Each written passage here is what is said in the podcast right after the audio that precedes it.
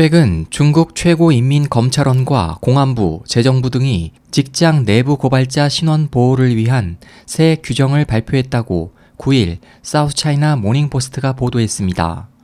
보도에 따르면 8가지로 구성된 이번 규정은 직장 내부 고발자에 대한 신원 공개 등 보복 행위를 막기 위해 마련됐습니다.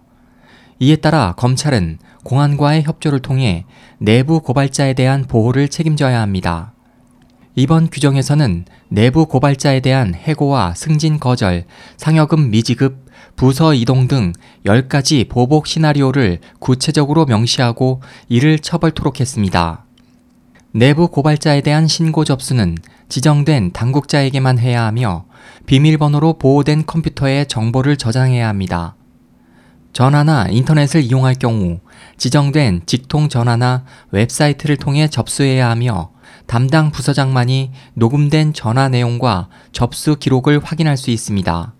또 증언 시 내부 고발자에게 필명을 부여해야 하며 그의 가족과 재산을 보호하기 위해 특정인이 내부 고발자를 접촉하는 것이 금지됩니다. 이와 함께 내부 고발자에 대한 보상금이 20만 위안 약 3,556만 원 미만에서 최고 50만 위안 약 8,890만 원으로 인상됐습니다. 또한 최고인민검찰원의 승인이 있을 경우 그보다 더 많은 액수가 지급될 수도 있습니다.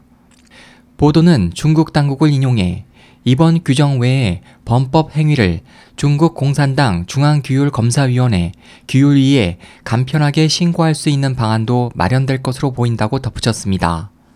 SOH 희망지성 국제방송 홍승일이었습니다.